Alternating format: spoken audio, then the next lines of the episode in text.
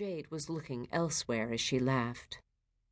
Anna wonders if perhaps Jade still had her invisible friend, Grace, even then, though she had stopped talking about her several years before.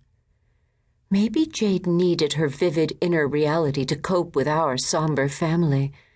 Maybe if I had been a happier mother, Jade would not have needed an invisible friend, she thinks. After all, of all her children, Jade was most tuned in to everybody. Anna's own discontentment would have hurt Jade most, she reasons. Anna's brow furrows as she wonders what she did, what she did that was so wrong that her youngest son felt the need to run away and never be heard from again. Tears fall from her eyes as she examines Forrest's face for clues. He has her eyes, large, dark, and infinitely soulful, almost like black holes. He squats in front of his older sisters, his arms wrapped around that damned chocolate lab, Moose. Forrest's hair was longer than Moose's fur, but about the same color, and since Forrest is squatting in the picture, the dog and he appear to be about the same height. Moose might be a little taller and is without question more massive than Anna's little boy. Where is my little boy now?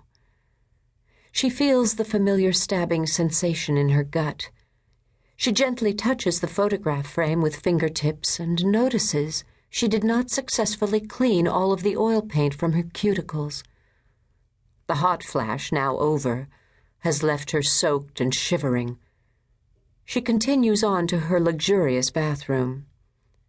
On the marble counter next to a white potted orchid, she keeps a framed picture of her own mother, Pearl so she can watch nature's progression, sad and cruel, as it slowly turns her own face into that of her mother's.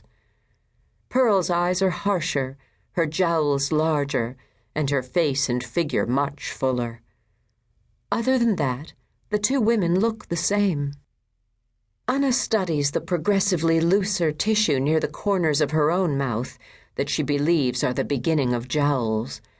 She notices how the places on her face above and below her cheekbones get more hollow every day.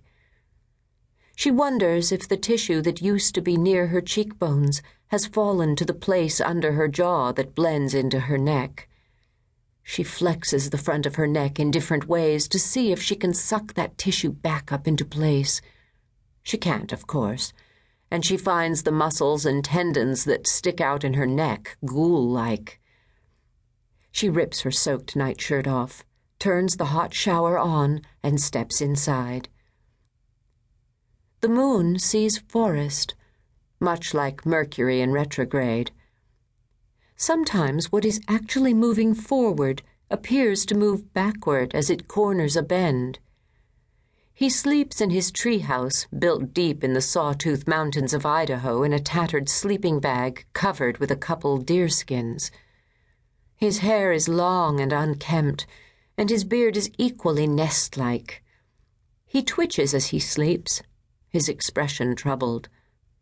The moon sees her own light shaft through open windows, unfiltered, since Forrest has no panes. It illuminates the newspaper stapled on the walls for insulation, but it cannot illuminate the senseless violence in the words. A pair of homemade moccasins sits on the floor, and a couple rabbit pelts hang from a branch nearby.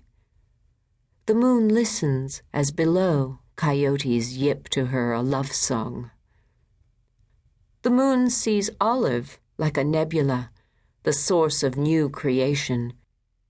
Olive is unaware of the creative forces at work. Her long, straight, dark hair stretches out above her because she cannot stand to have it touch her neck at night. Her open mouth makes tiny, moist noises as she breathes in and out, much like a baby.